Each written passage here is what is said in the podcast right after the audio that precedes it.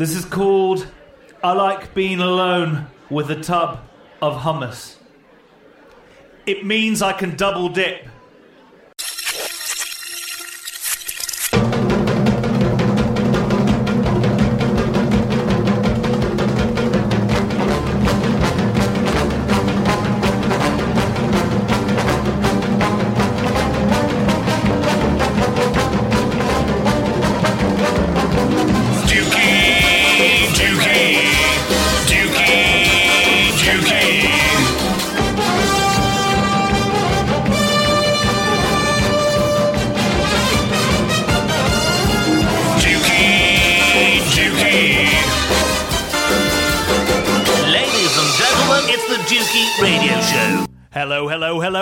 With me in the studio, I have Marsha and Sylvia. Yeah, what up, people? Hello, Dukey listeners. The theme for this Dukey Radio Show is Food Fighters, a lovely, borderline clever play on words which references a certain American band.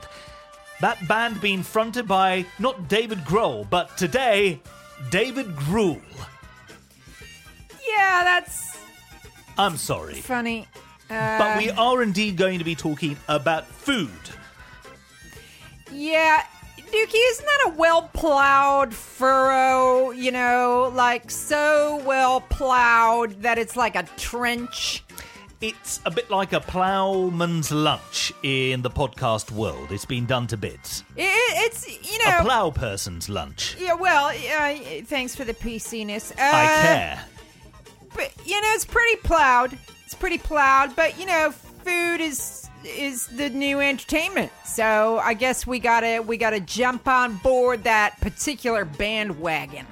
And a lot of this particular theme is inspired by what we were discussing on last week's show. Whitney and the program Fat Girl Dancing, also known as My Big Fat Fabulous Life, of which we're going to be eating a dish that she loves later on. Which, Dukey, uh, I do. yes, I have the ingredients here with me. they are there. They are here. More about this feast Yes. of questionable quality later. Now, the one thing which strikes me about food programs is a lot of the people who are on our British screens here are not, in fact, British. We have the French chef who's lived here since 1972, Raymond Blanc. Mm, At 72, he hasn't learned how to speak English. He does have a very, very difficult to understand French accent, and it's quite adenoidal. You know why? Why is that? I have a theory about Raymond Blanc, which may or may not be my theory. That he's actually not from France, but from Scunthorpe. No, From Dukey, Luton. Although that would be much more amusing than my theory. My theory, and I don't actually think it's my theory. I think I read this somewhere. Is that the reason because he also has a brother, and the brother apparently sounds as English as you do, Dukey. Right. Is his brother significantly younger and perhaps No. never grew up in. Right. No, apparently they're roughly the same age and came to England at roughly the same time. I believe Henry Kissinger's brother is the American equivalent, where Ah. Henry Kissinger obviously has that frequently impersonated voice. frequently impersonated if you're over 65. What a charming man. But you know, I'm Henry Kissinger. That kind of thing. And apparently his brother sounds as American as apple pie, to use a food reference. That's interesting because somebody said, I don't know who th- theorized this, but somebody said that the reason Raymond Blanc still has a really, really, really pronounced French accent is because he doesn't listen to anyone. Ah. Whereas, whereas apparently his brother does listen to people. And this is very apparent when you see Raymond Blanc's latest show. And for people who are, aren't in the know, Raymond Blanc is a Michelin star chef who's who's quite well known on this side of the pond. And he does not listen to anyone. He is co-presenting his newest show with a, a lovely woman. And he just will not let her say a word even when it's like her turn to talk he won't let her say anything so you do it does make you think yes that's probably why he hasn't his accent hasn't watered down at all. He probably has a bit of a twist on a certain misogynist phrase.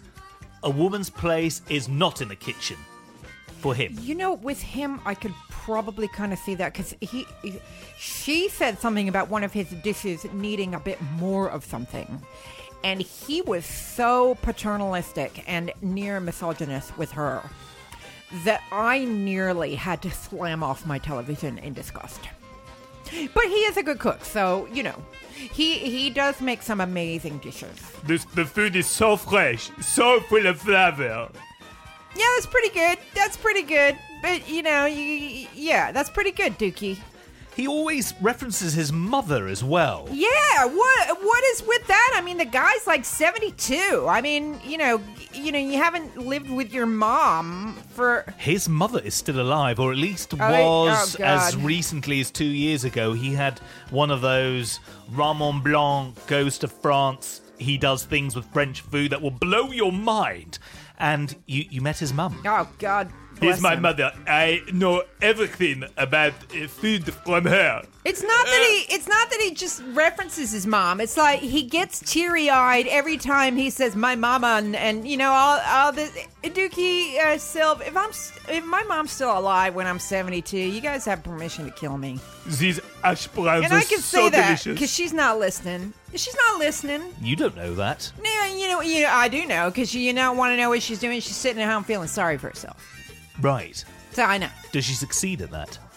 what feeling sorry for herself. Yes, yeah, does she and then excel and, and at you know what my mom, my mom called all the rellies, as you call them, uh, up last year to tell everybody that she was dying. Right, that she had weeks to live. Right. And then the doctor was like, "No, you're not dying. I don't know where you got that from. You, you're healthy as like a 22 year old, right?" Hmm. But she didn't call anybody back to say that she made a mistake. This is my mother. Oops. So- Sorry. So yeah, well, yeah, exactly. I got that wrong. So can you tell that I'm not getting teary eyed over my mother? Anyway, we're talking about food. And Dukey, Yes. I've eaten a disgusting amount of food over the last week. And you will do later on as well on this very show. But please tell me more. What have you Can been I? uh, consuming? well, I was in Manchester, and you know, I was, I was, you know, I like it there. It's nice. Anyway, I I went to Burger King the second night I was there. And I ordered such a disgusting amount of food that when I was waiting for my order, I pretended that I had somebody waiting for me outside, you know, that you could see through the windows. And I started like fake waving to them just so the people serving wouldn't think that all this food was just for me. And then, you know, when you're in like Burger King or McDonald's, there are other fast food places. Uh, and they give you the bag with the handles. you know that you've got some heavy duty fast food goodness Oh of a weighty god! variety It was when the handles come out. Yeah, I mean, uh, I was embarrassed, and I walked out, you know, looking like I was. Oh, where have my friends gone? Right? And I, yeah, I. You continued the charade I outside. did. Yeah, I did. I, I kept it up. I you can, know. I can actually understand you doing it in front of the the uh, sales assistant, the cashier. Yeah, you. But- you- well, you got to keep it up, right? But to do it outside, I mean, presumably it's you're in Manchester. There's loads of people there. Are they really going to give that much of a shit about whether or not you're going to consume an Marsha, let's- entire handle? Marsha, let's face it, you were doing it for Handle yourself. bag. She was kidding herself. I, yeah, I was. I was. I was like, I can't have just ordered all this. I mean, to be fair to me, before people get completely disgusted, I, I hadn't actually eaten that day, you know, like at all. So, Right. Because I don't usually eat at work. So, I, but it was a revolting amount of food. The fact that you ordered it is only part one of the story. Did you actually consume everything that uh, resided in that uh, handle handle carrier bag. What Well- the fuck do you call those things? Yeah, well, I don't know, like a, I don't know, like a big grocery bag with handles. A fat motherfucker. Yeah, like Fast that. food It's called the fat fuck bag. I mean, come on. A fat fuck bag is what we will call it. and I'm referring to myself are- when there I, are you know, other bags. there are other bags, you know. But I'm like, I'm like, can I get the fat fuck meal to go, please? And did I? Well, I had two. I ordered two burgers, and yeah, I had both of them, right? And they were big, right? And I ordered. Uh, you know, I'm really embarrassed. I can't even. I can't even talk to you guys about this. 'cause I'm so embarrassed. Can I also add a little uh, addendum to this? No, please continue with Well, what you ordered. I gotta say that I was having a really stressful time. I think it goes well. without saying. Yes. Well, because you know somebody I know wasn't very well, and they were in the hospital and stuff, and and you know, so there's stress, and there was also I was hadn't eaten, so and and I can't I can't tell you this. I Out with ordered all right. I ordered three large fries. right. So wait, wait, wait. Let's. So two burgers. yeah, it was a lot of money too. What did it come to? Hey, well, it was double double digits. Right. Well, you know, Right, Like, so- seriously, Now, Burger King, there are other fast food Yeah. outlets. Now, Burger King do kind of a cheap burger, but they also do the Whopper and the. yeah, it was two Whoppers. Oh, so you went for Oh the. God, Dukey, don't the yeah. super fantastic deluxe yeah, burgers, yeah, right? yeah, yeah. So two Whoppers and three, three portions of So, yeah, fries. so I had- large portions. Yeah, lar- or yeah, large. You know, can you see Did you why? have a diet beverage with that? yeah. Well, no, I had I had a drink back at the hotel, so I was like, no, you know, I'm good for the diet Coke or whatever. So. Can you see why I'm waving at imaginary friends here? Because this is just like so. I ate both the burgers. I didn't quite get through all the fries, and I did have to. I did have a look at. I did have a good long hard look in the mirror. And Marsha, what the hell are you doing? And and I, I was really ashamed to the point where eh, oh should I make the final confession of this? Out with it. I'm dying to know this. I'm dying to know what's more. So, you know, I I uh, you know I clean up because you know people in hotels they shouldn't have to clean up all that stuff, right? Wait, wait. You were just tidying up the hotel because you felt sorry for the the chambermaid. Well, you know, I like to leave the room like you know, like you know, uh, animals haven't been here, right? So It is Manchester. I mean, they're going to be used to it. Well, yeah, all right, yeah, fair enough. But I, eh, you know, so I put things in the in the garbage can, and but I took the handled bag right, and I folded it up, and I put it in my suitcase. Excuse me, may I correct you? It's the fat fuck Oh, bag. sorry, I I, took find. the fat fuck bag with the handles. And I folded it up and I put it in my suitcase and I brought it home. And I did that for two reasons. Firstly, Sylvia's got me all nutty over the recycling, right? So, and I couldn't find anywhere to recycle it. So I thought I'd bring it home, put it in the recycling bin. And, but more importantly, I didn't want the cleaners to know that there's only one person in this room, but she had to have the fat fuck bag. So you were worried about the cashier, sales assistant, whatever Yeah. you call them at Burger King, working on goodness, what?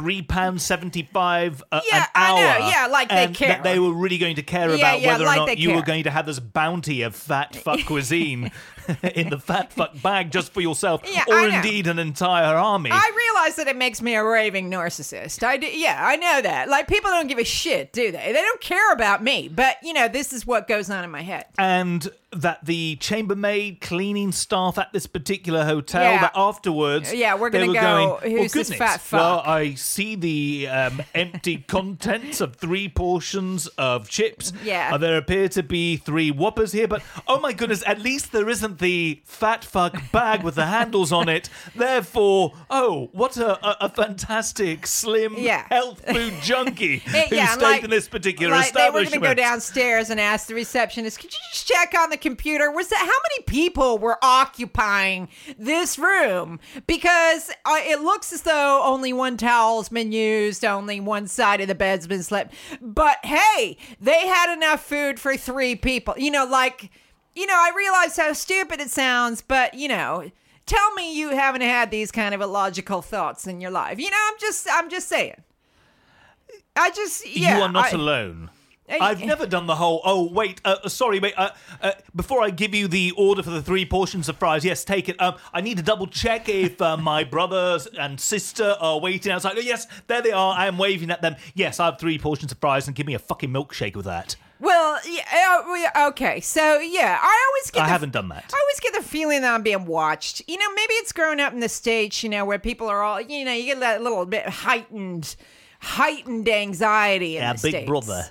Yeah, you get so you know I always get and and you know I just lied to I uh, by do you want to hear this? I just I said well now I you know now I got to carry on. Oh, I want to hear it. I just, I had, by coincidence, I had a colleague there at the time, and we, I met up with him, but I didn't want to spend a long time with him because he's, he can be kind of hard work. So I lied to him and said that I had, I was going out to dinner with another friend, right? When I wasn't. Right. So this is two times in the same evening that you have pretended to yeah, be with other pretending people. to have friends. You enjoy your own company, clearly. so uh and and I kind of got and he was staying in Manchester overnight too and I kind of was worried that I kind of had the sense that he was going to be like watching me like go back to the hotel like ah you know she she she lied to me she doesn't have a date with him it I'm going to shut up now. Were the burgers nice? Yeah, yeah, it was really nice. It was really nice. And oh, you and you want to know one more thing? Hit me. Dukey, and Sil Sylvia already knows this.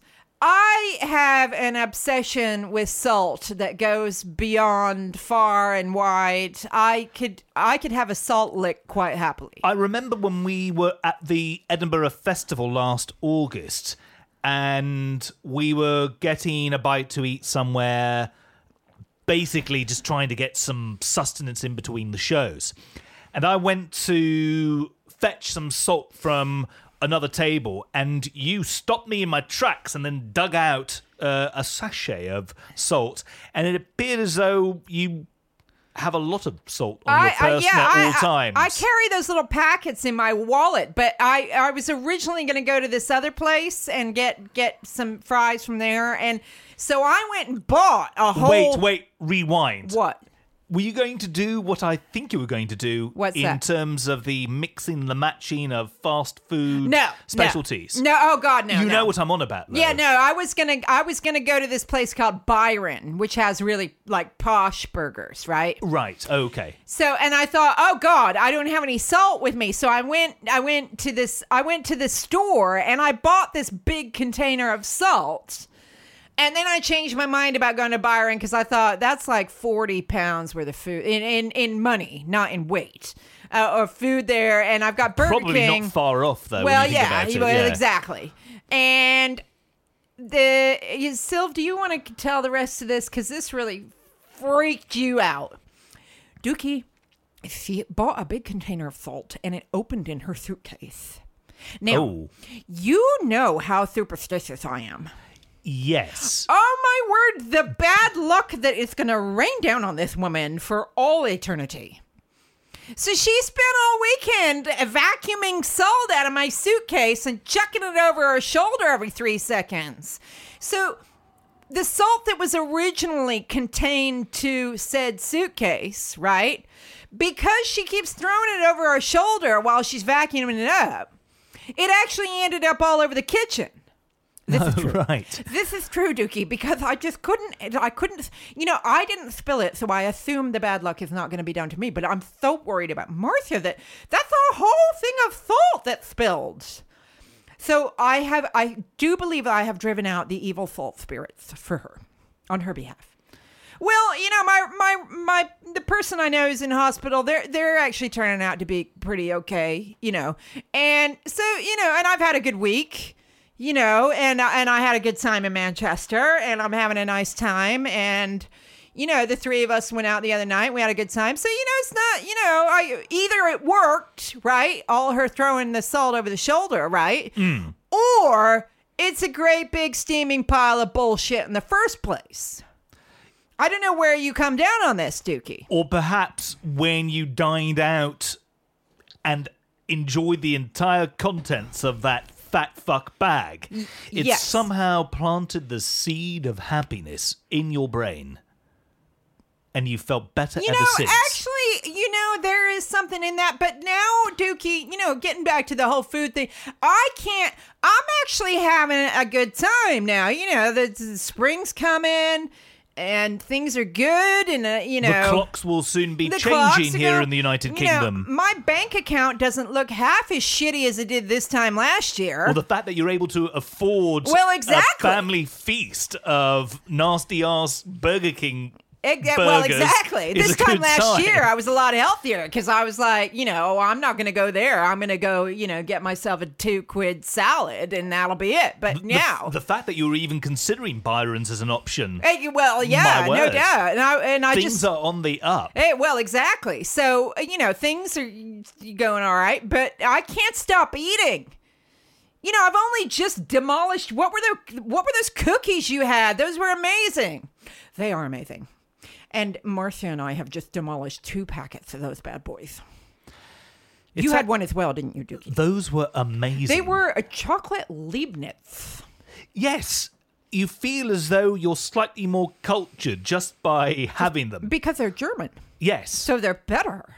Because they're continental. Yes, Leibniz, uh, th- they're German. I'm aware of that. Yeah, but maybe we should be reminded. uh, uh, okay, yes. So, and uh, last, you know, I don't know if you can get these in in the states, but over here you can get buckets. Well, sure, you can get things like that in the states. Yeah, you can get buckets of everything, but you know, you can get buckets of tiny cakes. I ate a whole bucket the other night. I mean, I mean, my, uh, you know, and I'm like, A, you a know, bucket of tiny cakes. So these are just uh, miniature cakes. miniature that you- cakes, rather but they come in a bucket. So rather than ordering a, a proper normal sized cake, these come in mini bite sized. Yeah, they're but yeah, like bite size, but they're like two bites each. Really, Right. I mean, unless you're gonna be a complete pig like I am. But I, you know, and uh, Marsha, was it your time of the month? Well. That's a good question, and it was for a while. And you kind of think, okay, you know, all right, I'll let myself off the hook.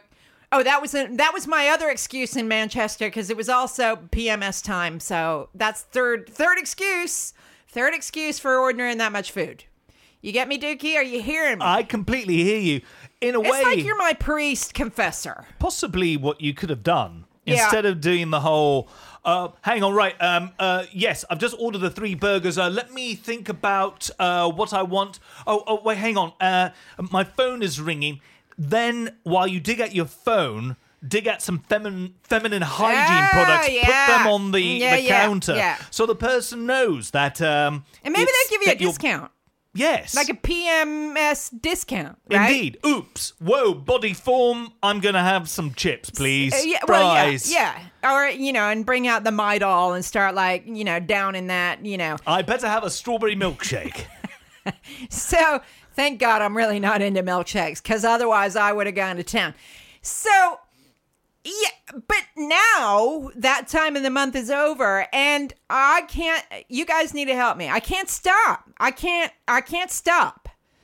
It, it's not good. I can't eat a whole package of cookies for breakfast like I did yesterday. It's not good. And we're watching MasterChef. MasterChef. Yeah. There are versions of this show in many different parts of the world, although it is a British invention. And when I think of MasterChef at its best, it involves John Torode, an Australian who has lived here since 1900, and Greg Wallace. Uh, born 1964, shaved head, wears glasses, recently le- uh, lost loads of weight, and was at one time a greengrocer. You, Dukey. I don't think it's shaved. Oh, do you think that's. No, surely the bits on the side have been shaved. Okay, but Or do you think he has alopecia? No, I don't think he has alopecia. I'm just saying that I don't think that he would naturally opt for the hairless look. Right. Oh, I think Mother Nature intervened. Indeed. Uh, now, John Torode, born Australia, 1965. I think he's lived here since the 80s. He's uh, very sexy, sexy. Has quite a, a watered down Aussie accent. In fact, uh, it's not heavy at all. But he has a strange way of pronouncing certain words. And the one which I like to listen out for whenever MasterChef is on is the way that he says, brilliant. Here's Greg Wallace asking John Torode a simple question, of which there are many brilliant answers. Did you enjoy that today? I, I thought it was brilliant. I thought that was an absolutely brilliant task. Brilliant. I like the way he spell he he pronounces it as though it's spelled B R E E Y A N T. Brilliant. Yeah, it's fucking brilliant, Mark. It's br- so That was horrible. That that sounded not even remotely Australian. I'm so sorry. you should be sorry, Dukey, but we forgive you. Can we talk about MasterChef because I'm having a slight difficulty with it. What's wrong with it? It's an Well- institution, a fantastic show. I, I absolutely agree, and I have been a fan for many years now, and that I I kind of found myself struggling with it, and the reason I'm struggling with it is because these people, so these are the first weeks of this whole competition, right? Hmm. And these are all where they start, you know, knocking out people to get to the the quarterfinals and all that. So these are people who've just walked in and they're the new the new people and they're amateurs and Keen amateurs. keen amateurs. These people are making food that to me I would spend a lot of money for in a very very very fancy restaurant. And they're supposed to be amateurs. I'm like, how do you know that? I spend the whole show, especially the one that was on the other night, the whole show watching and going, I don't know how you know that. How do you know how to do that? Like they're talking about red wine reductions and they're plating it up like like Heston Blumenthal and one guy was using a sous vide. And he also used agar as And he used a agar agar. as a thickening agent. I have no idea what that is. What what? It's a thickening agent. It's a thickening agency that's a derivative of seaweed, which is a vegetarian substitute for gelatin. So if you're a strict vegetarian and you don't want to eat gelatin, which is an animal byproduct, then you use agar agar. I have personally never used it, but I don't really like to cook very much, so. I'm not very keen on driving 55. My name is Sammy Agar. That's that's very funny, Dukey. No, it's horrible. It isn't I very can't funny, believe I just said that. but we love that you. David Gruel thing earlier was equally as shit. You're- But it's keeping It's the musical and food themes together. I didn't understand what I agree with you because I haven't watched the show for very long, and I I was like watching it going, but I thought these people were supposed to be like, you know, you practically walk in off the streets, and you know, then then you cook, and then by the final round, you know, then you might be cooking with a sous vide and all that stuff. It is a bit like one of those shows where you want the ordinary person to be triumphant. So, an ideal master chef, particularly in the early days, would involve somebody who is a keen chef at home, but who is accustomed to making traditional British or community based comfort foods. You want people to mess up. Yeah, well, a little bit, yes. And but also you want them to learn these But amazing also, skills. Yes, tri- triumph at over adversity. But so, so I don't know if you remember Dukey, but it was I, I don't know how many years ago it was now. But some guy made I think it was like an omelet or something, and he put so many chilies in it. Oh, the that- fucking rip you get. yeah, Guts out that one. yeah, you do remember. Oh, fly to hell. And the and the poor guy went like beet red. He was so embarrassed that he nearly killed John Torode. And John Torode no, has no aversion to spicy, but he so he must have put a lot of chilies in that. That's what you want. You want like okay, that's like a mistake I would make. I would accidentally make something so spicy that it would be inedible. But but these people that are on now, you're just looking like, but I don't understand how you know that.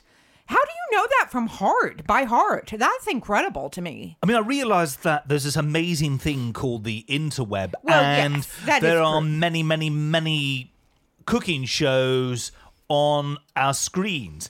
That said, where people are put under pressure and have to come up with their own dishes in the invention test or the reinvention test or the Flyman Hill guards, you need to come up with something in one minute. That they are using techniques which Michelin star chefs from the 1990s would be struggling with. They're And- working with squeezy bottles. y- yes. You know, once you move up to the squeezy bottle, you're not an amateur anymore in my word, in my my view, personally. Because I would, you know, I really don't like cooking, and I would never use. I mean, I like, you know, I like to eat my own food, and I like it to look, you know, presentable. But I'm not going to use a squeezy bottle to put little dots of sauce.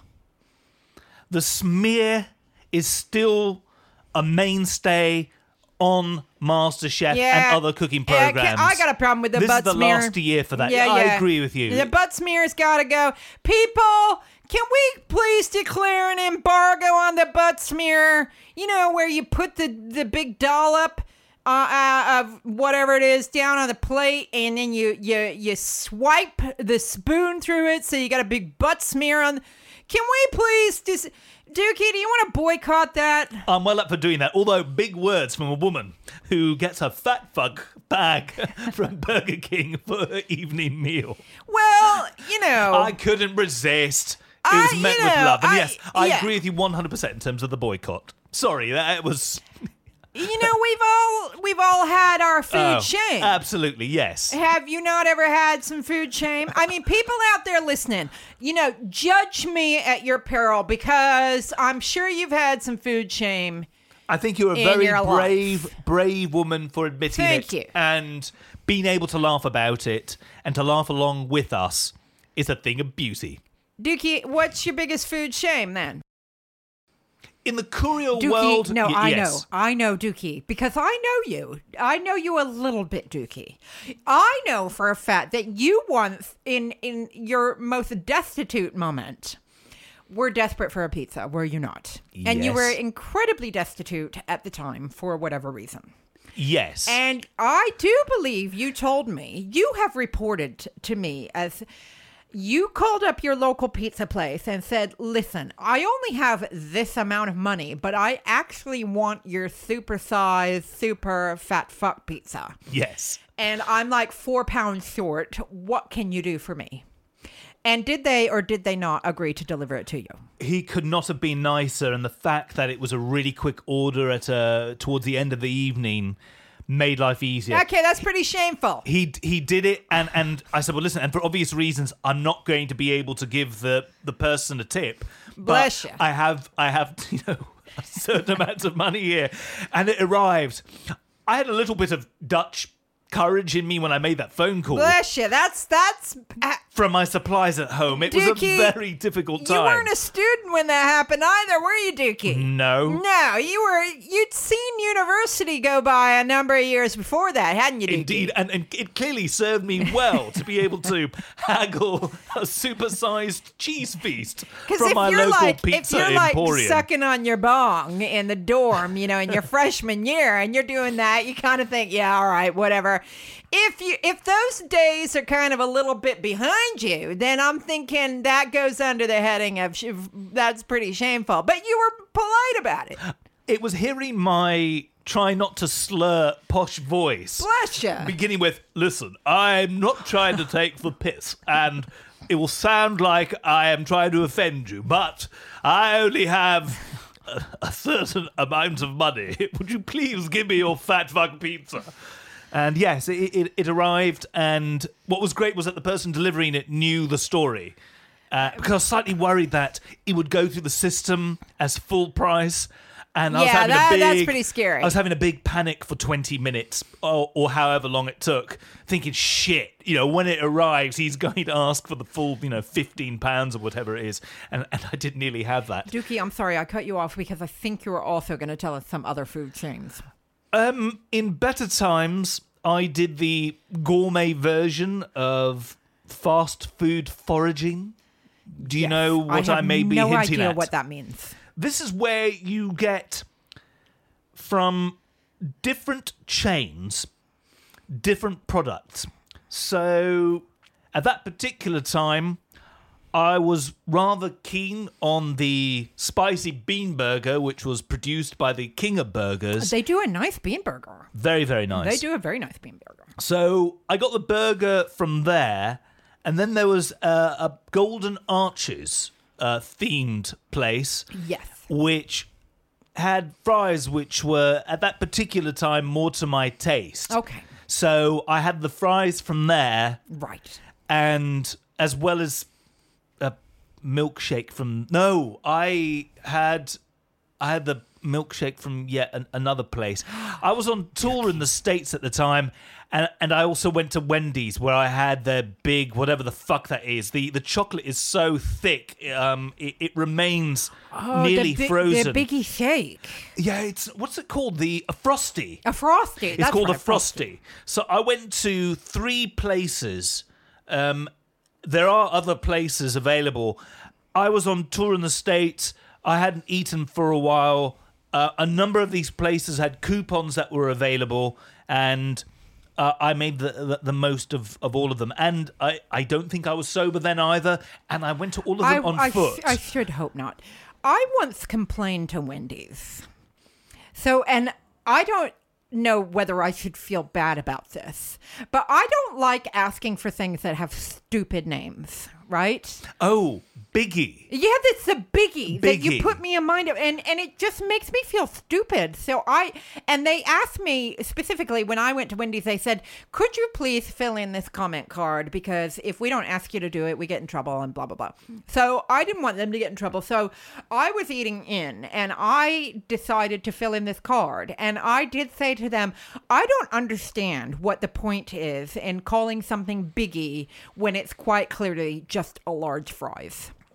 Same with the biggie shake. Here, here. You know, I don't. It did make me feel embarrassed, but I guess they still do call it a biggie. Yes, Wendy's for a short period in the 1990s was um, available on the British High Street, but uh, for reasons that are a mystery to me, no more. I guess if we're talking about food shame, that I once went two weeks with uh, eating two meals a day at Taco Bell. Right. This is before I became a vegetarian as well. Mind you, the veggie options at They're, they you know, they're Taco quite Bell good. aren't bad. You can. But I two meals a day for 14 days in a row. what were being- your poops like? Oh, Dukey. Well, I don't remember, but they must have been horrific. And, you know, it was. That's not my only food shame, but that that does stand out. And you know, you can eat there. Well, at the, you know, this was a while ago. You know, I must have not been spending more like five dollars a day. It's kind of scary. Were you on to You know, Taco like a Bell? couple of burritos and a taco. Right. It's only what like you know three. It, well, it was at the time. It was only like three dollars. I'm sure it's more now. when I did a tour of the states, Taco Bell made made that tour possible in a way because it is quite cheap. It is and there there are Taco cheap. Bells everywhere, and yeah, when you're on a budget, you need to to hit the bell. talking There of which, are other fast food Tex-Mex places. talking of which, when you were just having those two Taco Bell meals a day, Yes. were you on two Taco Bells and one bell? If you know what I mean, one bong. No, I no, not at all. No, I was just I was working and I was going to uni, and there was where I was working. There was a Taco Bell just down the road. So I, at my break, I would just get in my car and go to Taco Bell for lunch, and then on the way home or whatever, wherever I was going, I would go through the drive-through and get Taco Bell for dinner. So you were. Oh, in- and then I remember this is also a food shame. I really, really liked Chinese, and it, at the time, there was a really good Chinese place near my house, but it was more. It wasn't really a takeaway. It was more of a family type place. right. And I remember getting like a whole, like, I can't remember what it was, like this huge styrofoam thing of like noodles and stuff and like moo shu pork and stuff. And I put it in my handbag. Right, because I didn't want my par- I was living with my parents, and I didn't want my because my dad would be like, oh, like oh, let's let's you know share dinner and stuff like that, and I was really really hungry. This is kind of like Marsha's Burger King story, and all I wanted to do was go to my room and eat this, and so I had all of this in my handbag. And of course, what happened? It opened up in my handbag, and my handbag stank of like I don't know what it was, chow mein or lo mein or something like that, and moo shu pork for like weeks. So it was just. Are we all fat fucks in this studio, Dukey? We all look lovely.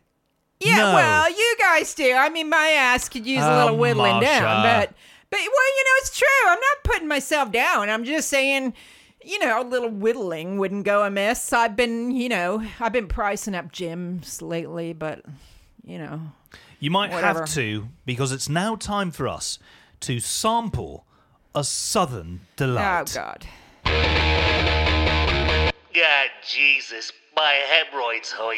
On last week's show, we were discussing a television reality series called Fat Girl Dancing. I believe it's called My Big Fat Fabulous Life in North America. The show is set in North Carolina, and in it, the main character, Whitney, consumed a sandwich which. How should we describe it? Is Wrong. uh yeah, you know, 79 flavors are wrong. Can I just say uh your dog is eyeballing me like a mafioso who's just found a hit. And the reason why Molly the Sprolly is in mafiosi mode is because we are going to sample that very sandwich here in the Dukey Radio Dukey. Show studio. And we have the ingredients here, of which Can you hear that? mayonnaise is one, Dukey. white bread What is is another, Dukey. and the, the actual filling is a banana. Dukey, what is this the sound of? It's the sound of This is the English dodgy white bread. This is the English equivalent of Wonder Bread. So you you know I I Marsha and I went out and purchased these ing- ingredients earlier, and we we look for the soft white bread. So I so this is the sound of the white bread. And Dukey, can I just say it's so sweet that you brought plates. You know, like this is like something like really posh. Absolutely. And I also have to say that I'm approaching this whole thing with a certain level of trepidation.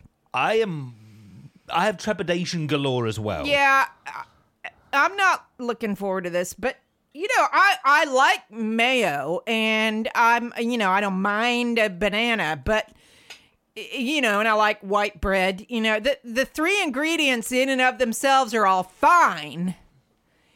Just together, uh, not so much. Perhaps Uh, it will yeah. be a taste sensation. Apparently, this is a mainstay southern US states Yeah, I don't- I delicacy. is buy that. delicacy the right No, word I- it I don't now? buy it. I think it was a Whitney thing. Really? Yeah, I don't think it's a southern. I don't. You know, it's not like grits. It's not like you know collard greens. It's not like you know. I don't buy. You know, I know you're really. You think that this. What, Sylv? Do you do you think this is a southern delicacy?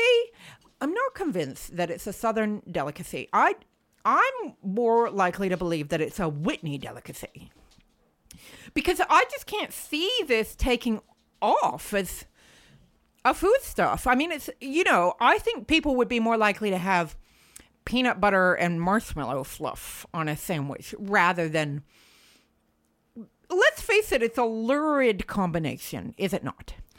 Yeah, it's it's lurid, all right. I'm gonna be slicing up this bad boy banana here. So if we're you know, we're we're actually making this on air.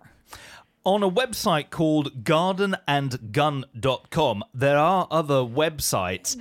Good grief! It's referred to as a forgotten southern sandwich.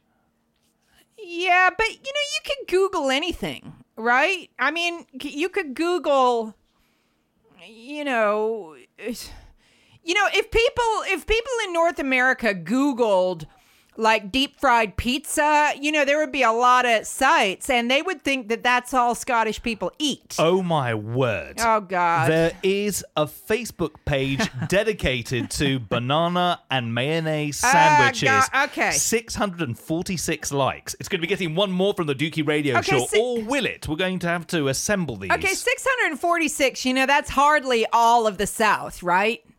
I mean, that's not I'm just not convinced that it's not, you know, it's like if you if you Google deep fried Mars bars, which in the States would be what, like a like a Snickers bar. If you Google that, you would think all of Scotland lived on these things, and you know, they don't. You know, it's actually kind of hard to find one there. This is true. Marsha does have a point. I'm peeling a banana here. Do you can, do you think you, the microphone can pick pick this up? Are you picking this up? See? Oh, it smells nice. So I'm in the process of slicing this onto the bread. This is the first Dukey Radio Show cookery segment, which cookery segments are designed for radio. This is a fact. I have never actually put a banana on bread before. I know some people like it with peanut butter, but I, I've never personally. I'm not a big fan of the banana myself. Uh, They're they're too difficult to get one that's right. But this one actually looks quite okay. You know, not too hard, not too soft. The mission of the banana and mayonnaise sandwich community on Facebook is to spread the glory of banana sandwiches throughout the interwebs. Wow, uh, the interwebs. The interwebs. The interwebs. Dukey, all I can say is, you know, we don't know. I mean, this could be a taste sensation. I like mayonnaise. I could be I could be on Monday I could be carrying a banana mayonnaise sandwich in my bag for lunch. I mean, we don't know because none of us has tasted one yet. Yeah, I'm I, I'm pretty sure I won't be carrying one in my lunch on you know, yeah, yeah, I mean, well, unless it goes well with coffee. Are we thinking that the coffee banana mayonnaise situation might be a good one? You There's guys only don't really, one way to find you out. You guys don't really drink coffee, so you don't. no. Okay, so can uh, people? Can we have a look? At, why are you looking at cupcakes?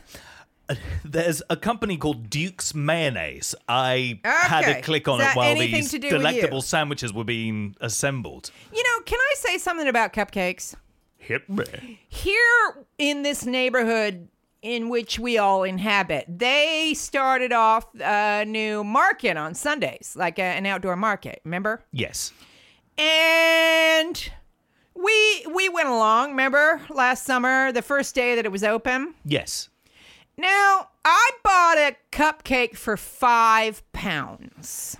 Yes, it was very, very good, and it was very, very, very expensive. It was good, but you know, Was it great? it didn't get me. You know, it wasn't a magic cupcake. You know, for five. What is that in in dollars? Is that that's like ten dollars? yeah, just under ten dollars. I mean, you know, if it had, you know, made me feel like I was floating on air, you know, maybe, but yeah. So every time I see that market, I think, yeah, it's really nice, but uh, do I need to spend five pounds on a cupcake? I, you know, I don't. I it don't really. It was made by a North American, though. Yeah, it was. It was. And, you know, I wanted to support him because, you know, he seemed to have a cool business going on. But can I interrupt? Dukey, Marsha, now how does this look so far? This is we are looking at is we are looking at a slice of white bread on a plate with a layer of banana slices. A layer of banana slices. so could you please tell me how that looks so far? It looks beautiful. Okay. It's um, it looks both healthy and unhealthy at the same time. Bananas being, it's a fruit. It's one of the it's good a ones. fruit. It's you know there. I White think there bread, are better fruits. less so. But I'm not going to be a food fascist. Now um, We have squirty the- mayonnaise. Yes, on the page, um, on the Facebook community page for banana and mayonnaise sandwiches, Yeah. there are various photos of how people have assembled them. They actually look kind of nice on the picture. this is true. Yeah, I mean it's a nice look, and you know it's hard to photograph food, and and they've done a good job there. You know, it looks inviting for. You know, you could go to a lot of like cafes and diners and places, and and they take pictures of their own food, and you go, you know, God, that looks like. It looks like you know nuclear waste on a plate, but you know that looks nice, It does look. Perhaps we shouldn't be so judgmental. right? So you're, th- what are you thinking, Dukey? You're thinking maybe It's going to taste. It's uh, going to be like a taste sandwich sensation. A Dukey. Now, Duke, uh, Sylv, uh, here we go with this. Dukey, geez, why do you, you, this thing of mayonnaise is like bigger than your car. It was on sale. Okay, so we got, so I'm ready to squirt the mayonnaise on this bad boy. It, it appears as though you need to be very generous with the mayonnaise application. yeah, no, I like mayonnaise. I don't like it that much. Yeah, I think I think just a, you know, just a, you know, a thin swirl. A swirl. What do you think? Yeah. uh, swirl. okay, so here we go. Here. Oh God. I feel like doing a an Alton Brown and uh, giving a breakdown of what's happening. Oh, Dukey. I do love Alton. He's a southern man. He's from Georgia. Oh, Dukey. Dukey, I have fantasized about Alton. Oh, should we talk about my love for Alton? Because I think he is a wonderful, wonderful man. And looks sexy in a suit. he certainly does. So, uh, this smells revolting now because, yeah, uh, now I'm putting I'm putting the lid on. Okay, The lid, it's now lid- gone from open faced sandwich to a proper southern friendly, southern style can I just banana A's Yeah. sandwich. Um, you know, want to you want to know what really scares me now? It's the fact that your dog went from eyeballing me to now she's left the room. And I'm thinking, if your dog, that I, pres- you know, I presume your dog is a normal dog; it eats anything, right? Yes. Okay, so she's left. Yes. Now, what does that say? that we should eat this with caution. Okay, now Dukey Silva, I'm going to cut this in Approach half. this with avoid. And Dukey, you're gonna have half, and then me and me and Silva will divide this other half into quarters, right? So we got a got a we got a plate here. This is this is uh Fine china The- yeah, is this- being used for this segment. this is progressive radio. Absolutely. This again, podcasts plus taste testing, a bizarre sandwich. It's Yeah, it I goes mean, together like banana and mayonnaise. I'm not saying people haven't tested s- food on air before, but uh Vanessa Feltz used to do it on one of the Beebs. yeah, I don't know who that is. She's that lady who I used to quite like her. She's a very bright lady, but she hides it a little bit too well. A purveyor of very bad television. She's incredibly educated and really, really bright. And yes, and what she does lots of like really like the white bread of television. Absolutely, and Oxbridge digress. educated. And Oxbridge educated, I know.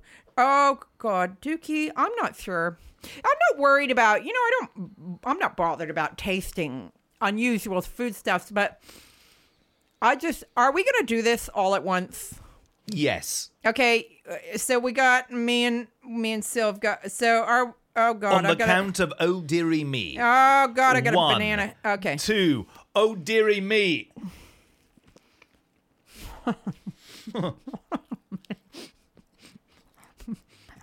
yeah um I'm not feeling the I'm not firstly I'm not feeling the bread banana combination I've never had yeah Mm, no Dukey you're going in for a second bite I did get a lot of mayonnaise on that one so I'm thinking I'm gonna have to go in for a second bite as well. So yeah, all I'm getting is bread and banana. So I'm gonna, Marsha, should we go in for another one? Let's go. Let's go in for another one. Dukey, you need to tell us what you're thinking. It it tastes of white bread, banana, and mayonnaise. I was hoping the fusion would be a Oh, bit more interesting. No, you know what? No, Dukey. No. No, Dukey. I like mayonnaise. I really liked it on chips, which is something I never discovered until I went to Amsterdam. You know, they talk about it on Pulp Fiction. They drown them in that shit. Um, but with the the sweet and the eggy, because I'm quite ooky about eggs. Clearly. I'm really quite ooky. Mm, My eggs have to like be so far removed from eggs, like a cheese omelet that's smothered in Tabasco sauce, that it's not even funny. Um, that, but Dukey, you're being very coy. I'm quite hungry, so a bit of it is that I just need to ingest some food. The Right. sad reality is I also need to ingest something that's nice. Oh, that Dukey. is a sandwich of wrong. I like bananas. I love bananas. Not so keen on white bread. Like mayonnaise and context. This Yeah, this sandwich is not my kind of sandwich. yeah. I'm gonna put the ixnay on the uh, AO May um, and and Anna Bay. Uh, it's. It, If this sandwich made Whitney from Fat Girl Dancing the girl that she is, I don't want to be that girl. No, I. no. I, I I'm not. I'm not feeling it. I'm not. I guess it's. I yeah. Maybe you have to be southern. May, I mean, it's not quite as revolting as I thought it would be, but that doesn't mean it's not still disgusting. Right? I mean, if I had kids, I'm wondering whether I would put this in their lunchbox just to freak them out. Just to freak them out. Like, mom's giving me banana and peanut butter. Oh, no, wait a minute. It's banana and mayonnaise. oh, this would freak them out. Yeah, um, Shall we order a pizza? where's your dog? I'm not being a nag or nothing, but Roy just needs to put the toilet seat down.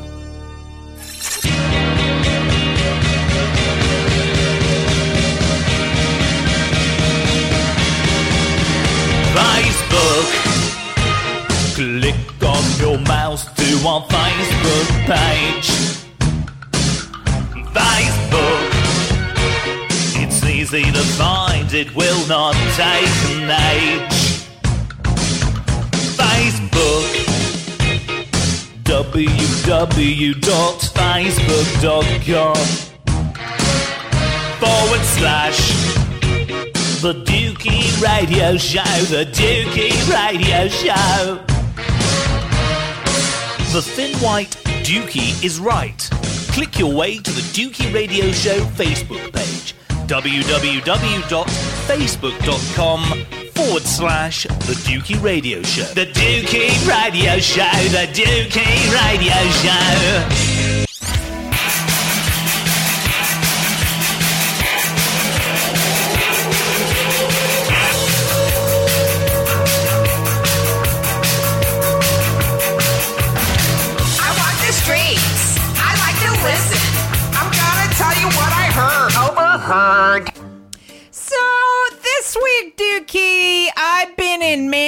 Manchester, and which is up north.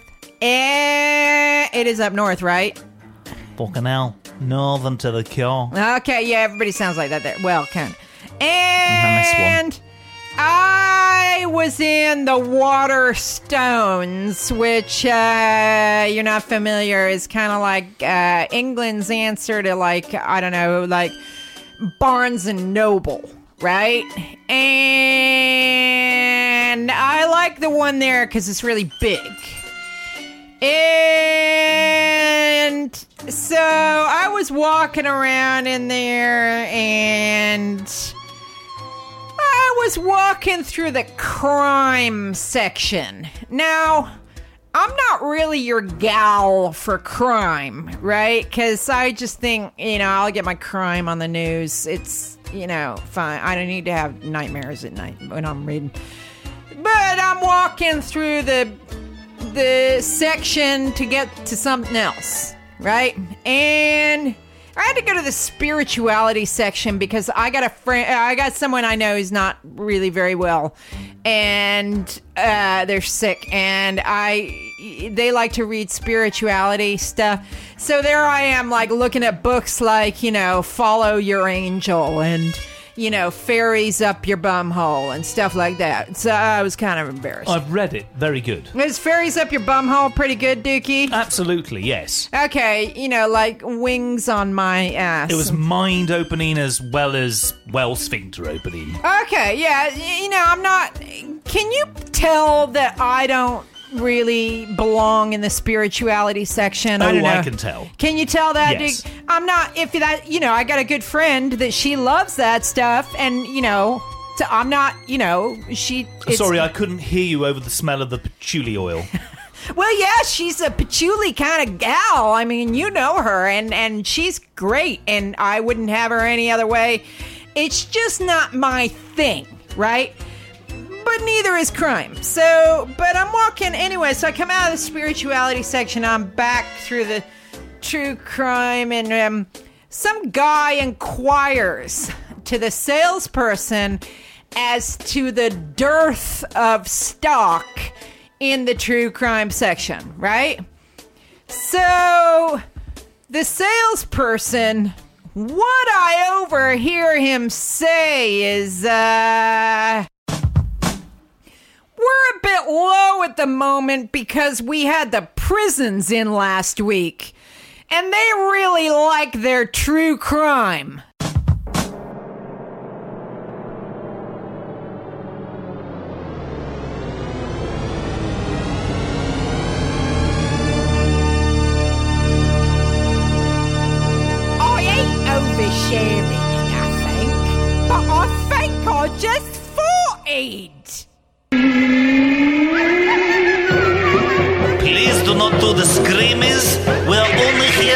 Explore the scintillating situations happening in your city. Sit back and enjoy. Welcome to Scintillating Situations in Your City with Sylvia Silversmith. Hello, Sylvia. Hello, Dukey. Hello, Dukey listeners. What have you got in store for us this week? Well, Dukey, as it's a food themed show that we're doing, I have two things that are food based.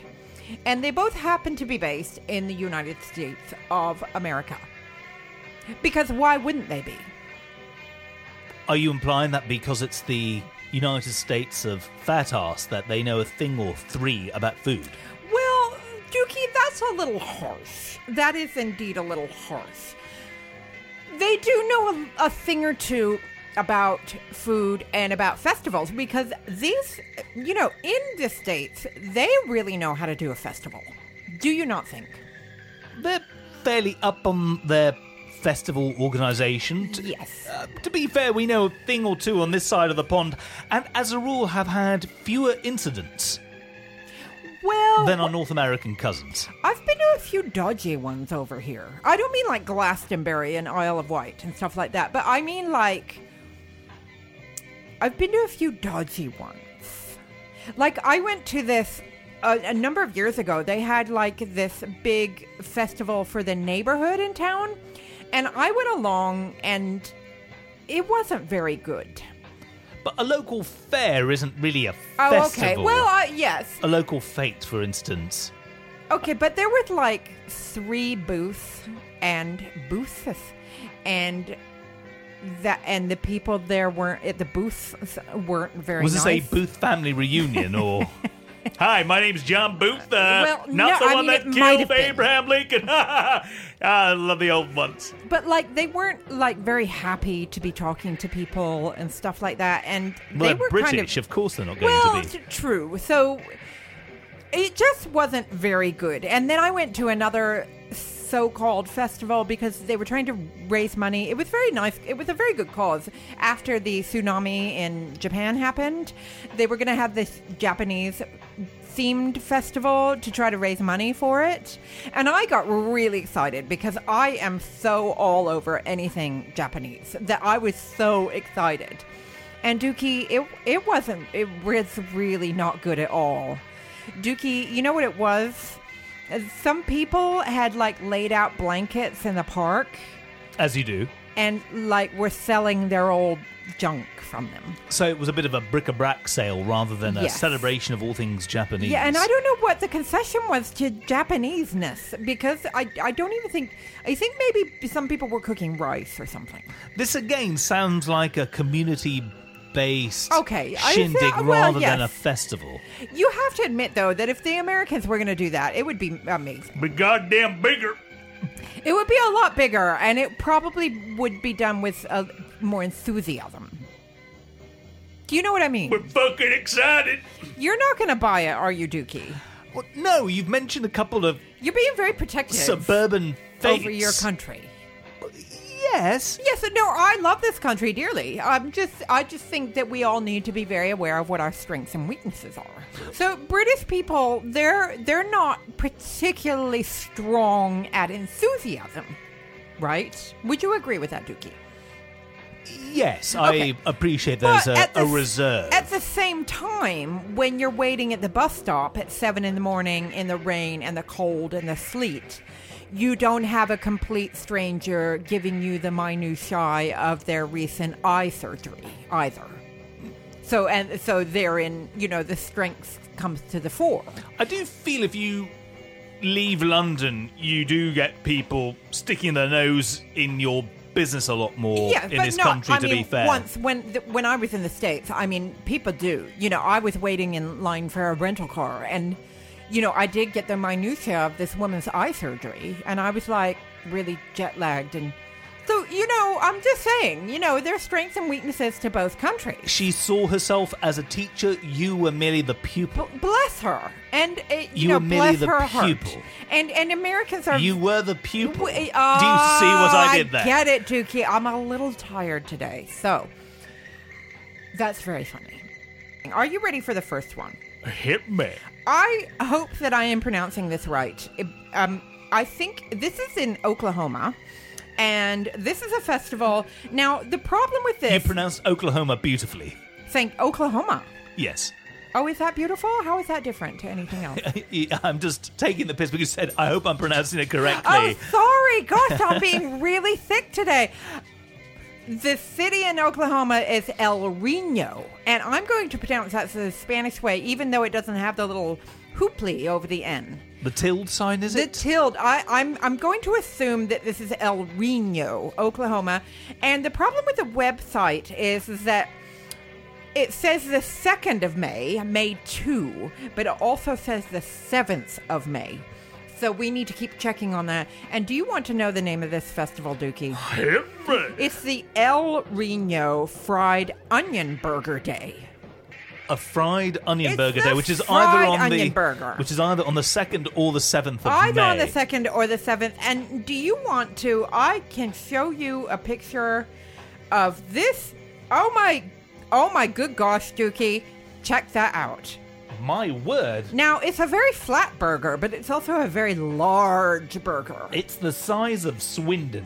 I think they do this every year, and they aim to do it for, I guess it's like 10 feet. Does that look like it could be a 10 foot burger? does, yes. And so uh, there's a little history behind the fried onion burger. The fried onion burger festival goes back to the 1900s when meat was a lot more expensive.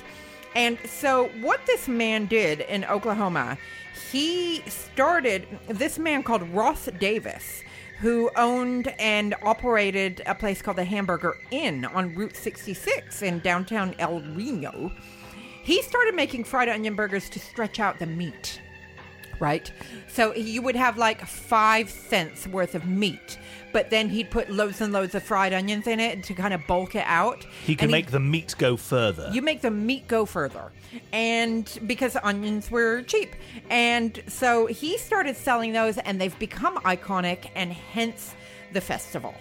So they ask for volunteers to help them make this 10 foot burger. And boy, they also do all kinds of other things. They don't actually have all this schedule down just yet, but people on Facebook are talking about their child is performing in the choir that day on this children's stage. And it's like parades and entertainment and like beer tents, and it's massive. So that's what I mean by, you know, doing a kind of a local neighborhoody type thing. Is that there's loads of events and loads of stuff going on, and it's all family, family, and it's fun, fun, fun. Does that sound like fun to you, Dukey? Onions. Normally, you just think of them as being the garnish. Here, they are celebrated as I like as that. the meat of the burger. I do like that because you know I like an allium. Is that the right word for it? I think It it's is an now. allium. Do you know what an allium? I I'm don't. not, I'm not trying to be patronizing, Dukey. It's just that you're looking a little confused. I look confused most of the time, Okay. but please enlighten me. So you know, I'm you're a very intelligent man. I just needed to check. An allium is anything that's like in the onion, garlic, leek family. right. So I do like I like my garlic, and I I am a bit partial to a fried onion. So I don't know what that says about me. I do like a leek. It says that you should be going to Oklahoma on either the second or the seventh of the May. Seventh, I am there. I am so totally there. Dukey, I also have to confess.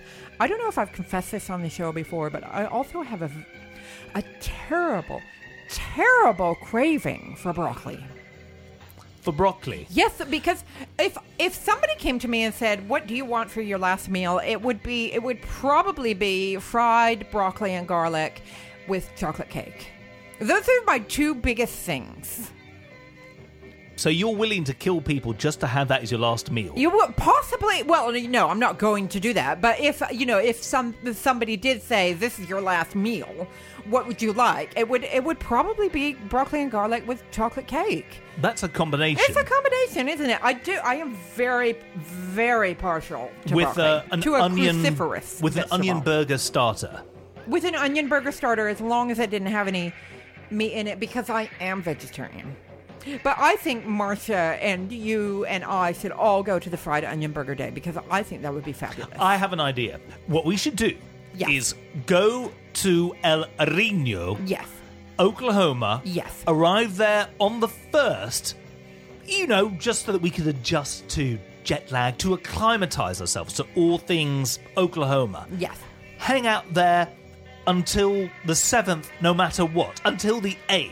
Yes. So that in case this fantastic festival is indeed on the 7th, Yes. we can have some time to party it up and sample the local broccoli. Doesn't that sound fabulous? Have you been to Oklahoma? I have, yes. I've played in Oklahoma City and Tulsa. I bet the people were very nice. Incredibly friendly. Oh, that's very nice. I have never been there myself personally because, you know, it's not really a place that you you just happen to find yourself in. You have to go there for a reason, right? True. The ordinary people were lovely, Yes. the local constabulary less so.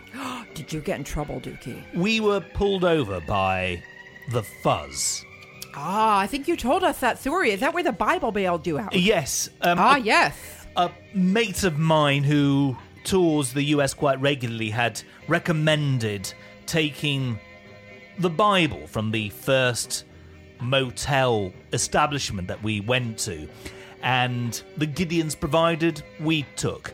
And we kept it on our dash for the duration, and it came in handy in Oklahoma. Because they thought you were a good Christian boy. so Yes. They let you go. And genuinely, with no exaggeration, leading up to it, things were not looking good.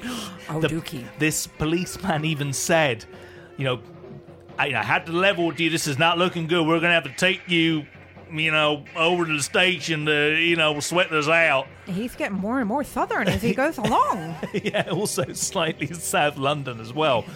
And uh, yes, and basically he was about to make the call on his walkie-talkie, CB radio, some kind of telecommunication device, and he saw the Bible, and he, to use his terminology, said it put a different coat of paint on things entirely. Oh, wow. And he let us go and Well- said, "God be with you." Oh, good gosh. Good golly gosh. Well, Good y- God.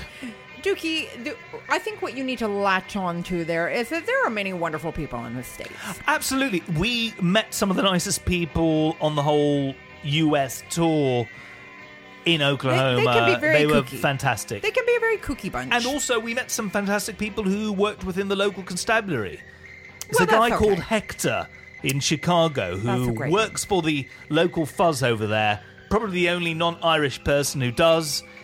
And he was all kinds of lovely. So, yes, if they love us, we love them, regardless okay. of whether or not they wear a badge or like a bit of vag. I, I don't even know what to say to that. I'm going to I move just on. made that up now. I'm It going was- to move on to something that you you've already gotten prickly now once in, during scintillating situations. Now, I'm going to make you even pricklier. Because I know for a fact that this particular food stuff gives you the heebie-heebies, the heebie-jeebie-jeebies. Oh, are we entering the letter M? Oh, we're entering the letter M, Dukey, and this is happening in Kentucky, and this just seems so exciting to me. This is on April 25th and 26th. This is the Mountain Mushroom Festival. The Mountain Mushroom Oh Festival. Oh my word, Dukey! How fantastic! Well, it won't be to you. What you really hate them? I the the smell, the flavor. Lots of people do hate them. Lots of people. I have an issue. I've tried when they're chopped up really, really finely and stuck in a sauce. I can just about tolerate okay, them. well that's not too bad. but I realise that they're an important part of the culinary world, and certain people Especially love if you're them. vegetarian. Yes. Yeah, absolutely. Clearly, the people in Kentucky, the mountain people of Kentucky, will be digging this mushroom festival. I Tell me more. Say, I have to say, I do like my mushrooms quite safe because you know, I sometimes some of the weirder looking ones, I just think, oh, I, you know, they just they they look more fungusy. then you know what I mean. So to you, they must all look like that. But I do, you know, I you know, I wouldn't go foraging Right. because you know that guy that wrote that Horse Whisperer. He wrote that book. He nearly died, as He- did his wife. He It not was- only nearly died, he was like at death's door with his wife and two of their friends because they ate a, a one like dicey mushroom and it destroyed their kidneys and everything. So, you know, you can see why if you hate mushrooms, you know, some of the mushrooms hate us back. So, you know, it's kind of understandable and lots of people can't really get to grips with the word fungus. So, does that creep you out too? a little bit. Yes. Yeah, that is the word. Because because you don't really want fungus, do you? Whereas yogurt, I like it, and let's face That's it, there different. are That's bacteria. True, but ooh, bacteria, so Oh, tasty. Yes, but Mm. you, you know, I, I guess we're more likely when we think of the word fungus, and we think of the word we think of foot fungus. Oi, Dave, don't throw that bread away. I like I like it to be able to get a bit more uh, green, in it? It makes it more tasty. Well, that makes penicillin, so that's actually good for us. Indeed, Well, if you have a problem, all that like- good stuff. Yes. So I can understand the whole mushroom aversion, but this is another one of those celebrations that just sounds so full on and wonderful. It's in Irvine, Kentucky, and it's a celebration of Appalachian culture. And all of the activities, of course, are mushroom themed. They have a morel market. That sounds fantastic. A morel A market. morel market. Right. They have a cook-off. Dukey, they have a cake decorating contest. Now, surely that wouldn't put you off too much because say you had a cake and it was like a mushroom that was just drawn on like in frosting. That would be okay, wouldn't it? I don't have an issue with the shape of mushrooms. It's just the mushrooms themselves. Well, see, and Dukey, you know what's fabulous about this? They're going to have mushroom hunter interviews. So here we have Ned Clancy, and he's going to be talking to us about how to forage for your truffles. I've been foraging uh, for truffles for the last 25 years. I got a dog. I go out there, and I'm going to tell you how you can do it as well. Fantastic! Doesn't Wouldn't that just be great? And I love the way you just you just got right into that character of Ned Clancy. And they're going to have contests for the largest and the most mushrooms. What's the contest for the most mushrooms? I don't understand that. Like the largest I get. Possibly the most mushrooms put in one's mouth. Okay, maybe that would be or- weird. Or carrying the largest or heaviest load of mushrooms. Okay. Yes, I'm trying to understand that. They Or- also have a fungus 5K run. I don't know what may, what is fungusy about that. Maybe if you wear really moist uh, tennis shoes, then you can get some good foot fungus going on. Would they, they're going to test people before and afterwards. They also have a parade, and Dukey, the final thing is that I find very interesting indeed, and which is why I really want to go to this. They have a window decorating contest. Window decorating. How does that? So maybe the only thing I can guess there, if maybe if the parade goes down like the local uh, main street or something, if the people who maybe own the businesses or who have houses along there decorate their windows in kind of shroomy kind of ways, maybe that's. Right. I don't know. I'm guessing. Possibly they opt for shroom-friendly colours or shroon What is that, like- esque colours. Gray and beige. Yes. Although, you know, you could get more of those Alice in Wonderland looking mushrooms that are white with the little red dots that are supposed to be really, really poisonous. But yes, it, you could have that kind of thing. Any references to magic mushrooms in the literature at all? Well, not that I can find in the literature, and I would guess that they probably wouldn't want to big up that side of it. Have you ever done magic mushrooms? yes. And I'm guessing, Dukey, because I know that you and the whole substances don't really get along that well. I've- so I'm going to guess mm. that your experience was not necessarily a positive one. I had a very nasty experience once, and I had a very positive experience another time, and I'm not going to return there. It's not Oh, my even though thing. you had a happy experience. I had a very happy experience. I thought I'm happy to end it there. I can't dismiss it as being totally nasty, but I'd rather not risk it again. Yeah, I'm not a big one for the hallucinogens. The one time that I did mushrooms, it was okay. Except I spent about seven hours trying to remember my own phone number. Yet So, you you still know- think it's okay. You, well, you know, it wasn't, you know, it wasn't a bad experience. It just hmm. wasn't, you know, wasn't a good one. I just remember sitting on my bed, just recite, and I actually had my number correct, but saying to myself, you know, reciting my phone number and going, no, no, no, that's not right, you know, for like hours and hours and hours and hours. And it's just, you know, I don't, you know, it's just, I wouldn't return there necessarily. But I do want to go to Irvine, Kentucky's Mushroom Festival on the 25th and 26th of April. I particularly want to have the Morel Market and see what the uh, window decorating contest. And I would like to meet N- Ned Clancy and hear him talking about his mushroom hunting dog, even though I've made him up in my head. Do they have a bar called Shiitake Out of Luck? See, that one I got. That one I've kind of woken up now. So that one I actually got. I think it would be fabulous if they did. And all we can do is hope. So, Dukey, that's your lot. That's your lot with your fried onion burger day in uh, El Reno, I hope I'm pronouncing that right, Oklahoma, on either the 2nd or the 7th of May, and the Mushroom Festival in Irvine, Kentucky in April. Sylvia, it has been a slice of onion burger loving, mushroom mountain foraging heaven having you here on the Dukey Radio Show. Thank you, Dukey. Thank you, Dukey listeners. This has been Sylvia Silversmith reporting on scintillating situations in your city. Yeah, boy! Let's see what Slutty Sue is doing in her house. In her house. I like to clean. Let's see what Slutty Sue is doing in her house. In her house. Charlie Sheen. Let's see what Slutty Sue is doing in her house. In her house. Are you done with those mugs? To a mere pedestrian or uninitiated local, Penge may appear to be an unremarkable suburb of London, neither city nor country, neither posh nor destitute. But in this quiet enclave in the southeastern quarter of our nation's capital is an Art Deco semi detached house owned and occupied by a North American transplant to Blighty named Slutty Sue. She likes to clean. I popped into Slutty Sue's pristine abode and asked, Slutty Sue, what have you been up to? Well, I love this time of year.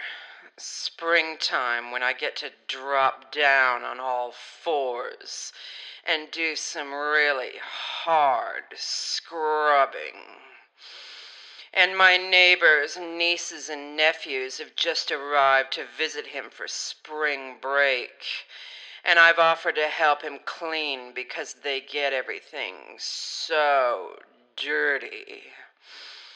The trouble is, he has lots of brass all over his big, old fashioned front door.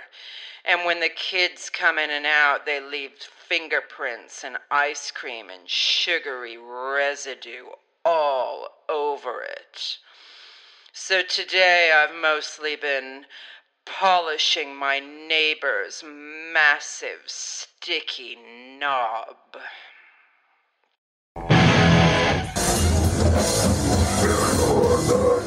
Uh, yeah. Uh, I think I might have got whiplash in the posh pit. Oh, it really is so high octane, isn't it, this posh pit? This week's Posh Pit has an Epicurean theme, which is in keeping with, well, the title of this installment of the Dukey radio show, Food Fighters.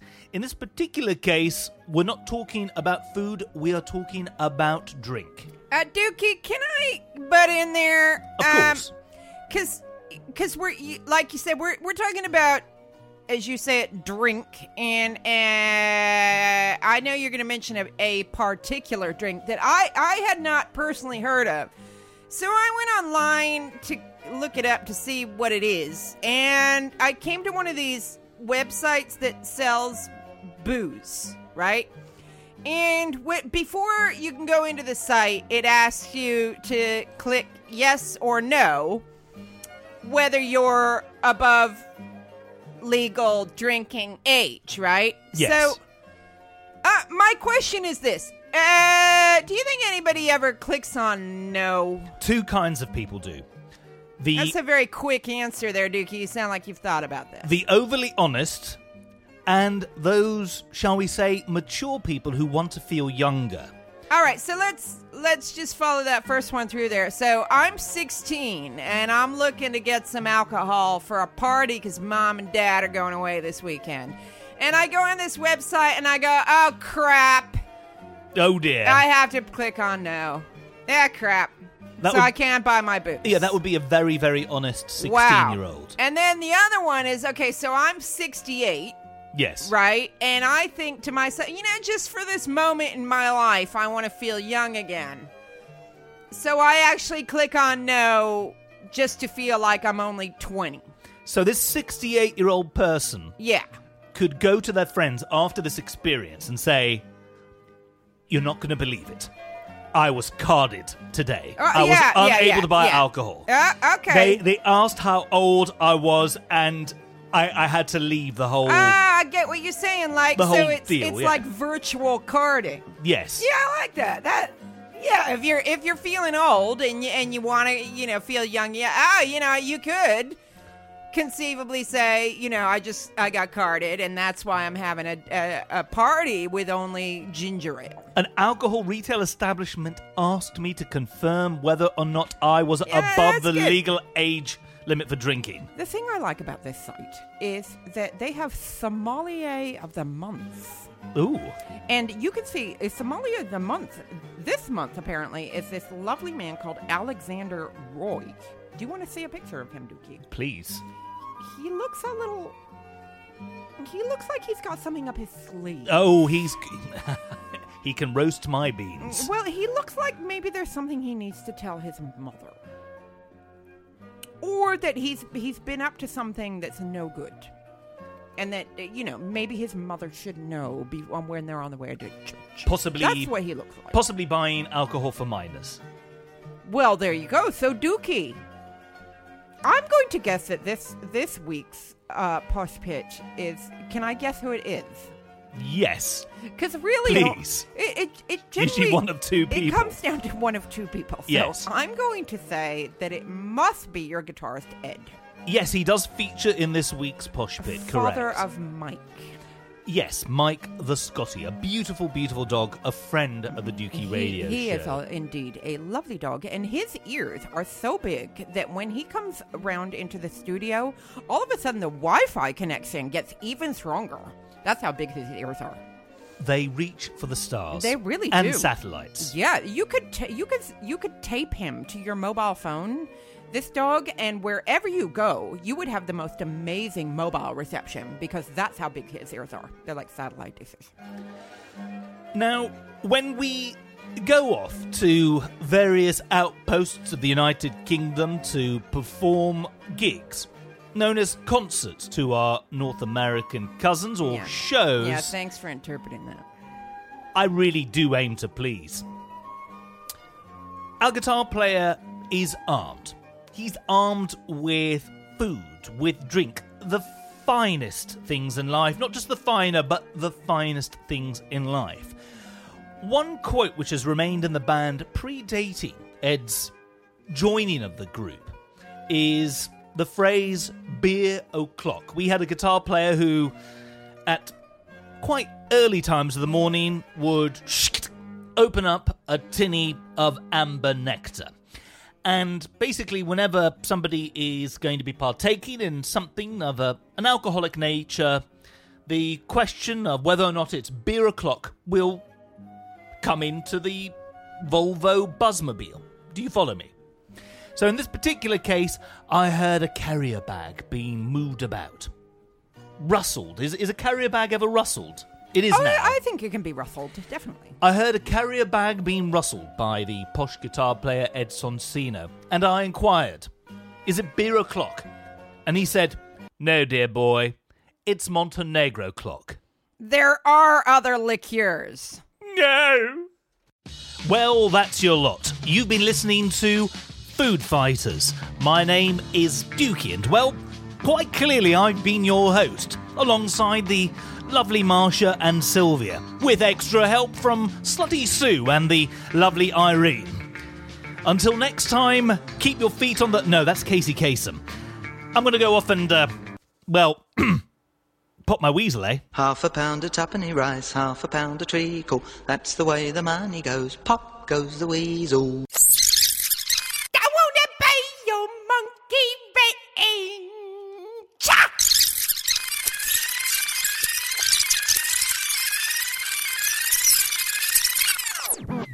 If this sandwich made Whitney from Fat Girl Dancing the girl that she is, I don't want to be that girl.